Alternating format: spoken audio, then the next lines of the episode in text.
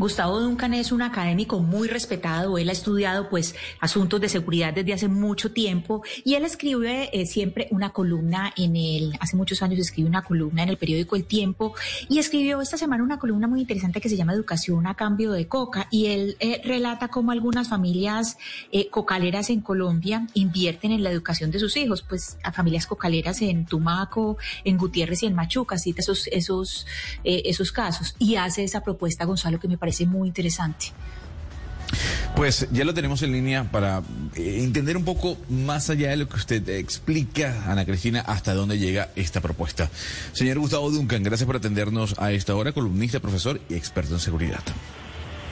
Hola Gonzalo y Ana Cristina, muy buenos días. Señor Duncan, extendiendo un poco lo explicado por nuestra compañera Ana Cristina Restrepo, ¿hasta dónde llega esta iniciativa que usted propone?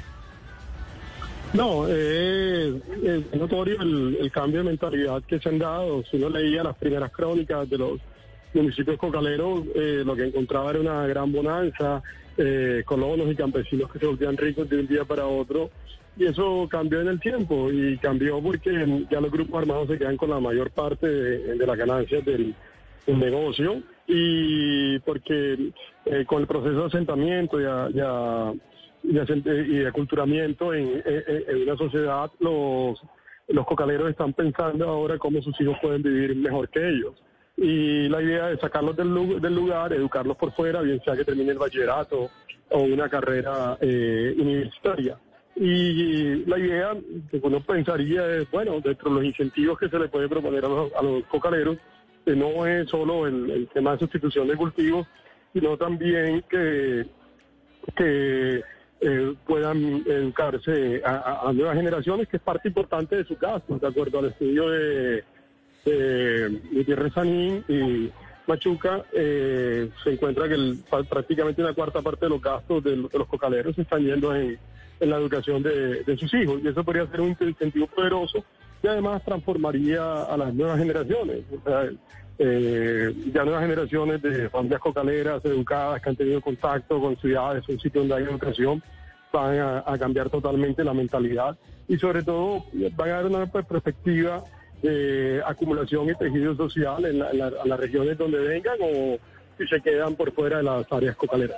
Sí, profesor Duncan, eh, la pregunta que, queda, pues entre muchas preguntas, porque es una propuesta muy bonita y muy interesante, pero ¿cómo se haría en territorios donde los grupos criminales tienen un dominio tal que impide la libre voluntad de las familias cocaleras, es decir, donde las familias cocaleras están completamente sometidas a la violencia? No, no creo que tampoco que sea una, una, una obligación a sembrar.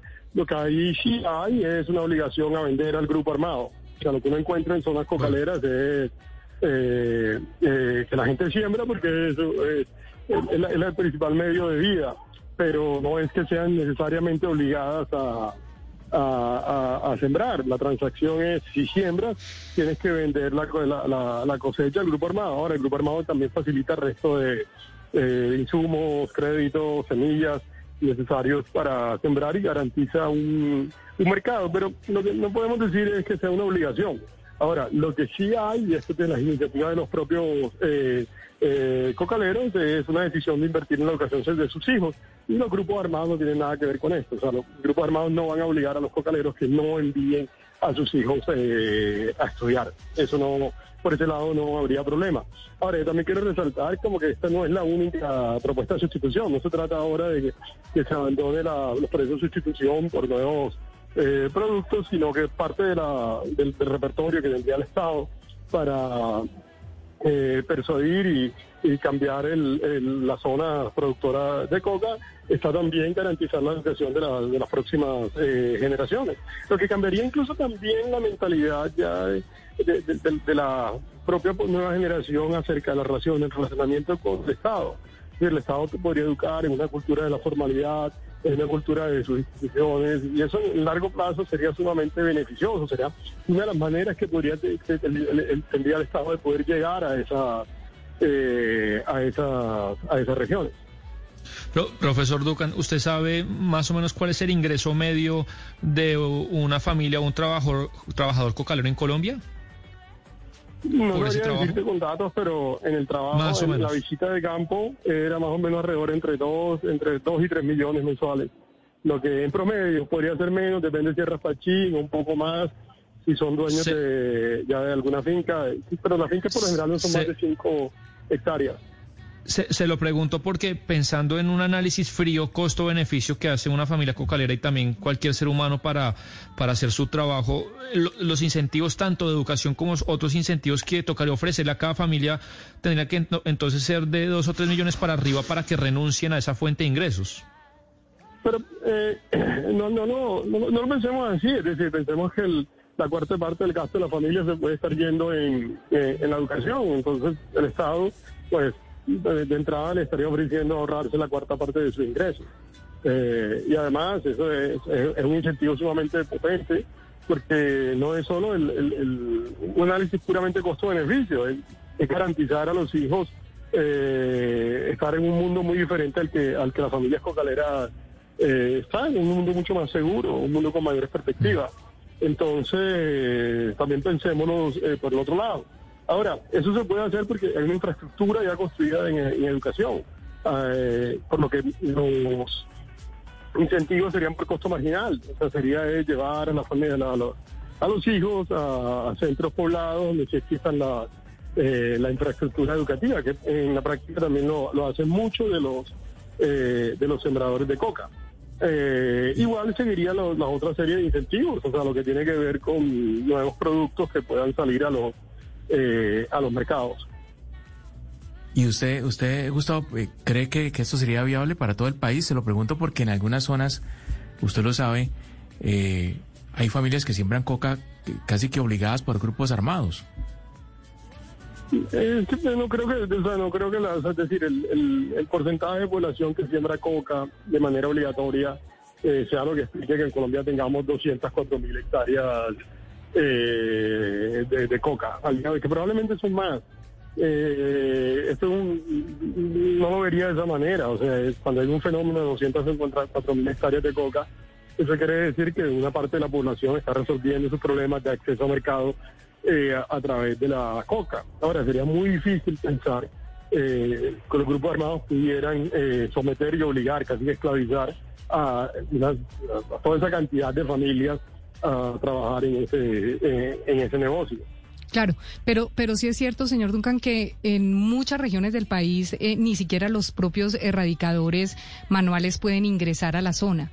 El hecho de darle esa facilidad a las familias de que puedan poner a sus hijos a estudiar a cambio de que dejen de sembrar coca, eh, ¿no les dificultaría su seguridad en esas regiones? Porque si bien es cierto, muchos no son obligados, otros eh, pueda que no estén obligados, pero hay gente alrededor de ellos con fusiles al hombro que básicamente vigilan ese negocio y vigilan una producción que tiene que ser constante.